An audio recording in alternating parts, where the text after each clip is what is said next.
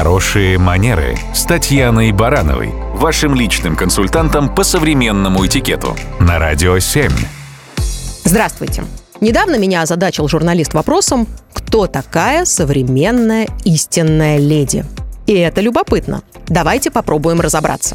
Очевидно, что сегодня леди не нужно уметь делать реверанс или знать от и до этикет бала. Но есть и другие критерии, по которым современная истинная леди выделяется на общем фоне.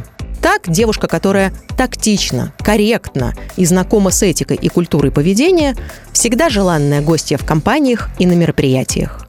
Ведь леди понимает, что умение быть доброжелательной и комфортной в общении выгодно отличает ее от тех, кто думает только о своем удобстве и собственной личности. Истинная леди не придет на стадион в широкополой шляпе, потому что это помешает обзору других зрителей. Она не станет перебарщивать с парфюмом, посещая театр, потому что другим людям это может доставить дискомфорт.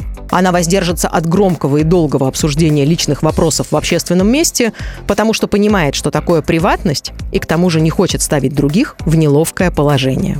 Истинная леди учтива и искренна.